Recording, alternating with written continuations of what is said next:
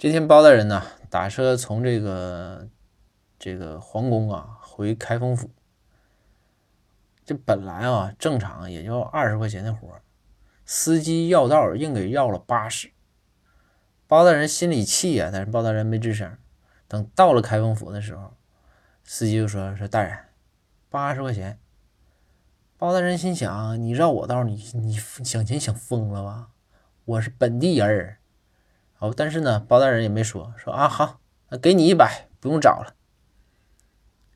然后这个司机就说：“啊，好，一百不找了，哪儿呢？”然后包大人这时候已经下车了，包大人撒腿就跑，就回头就冲着司机就喊：“我都告诉你了。”不用找了。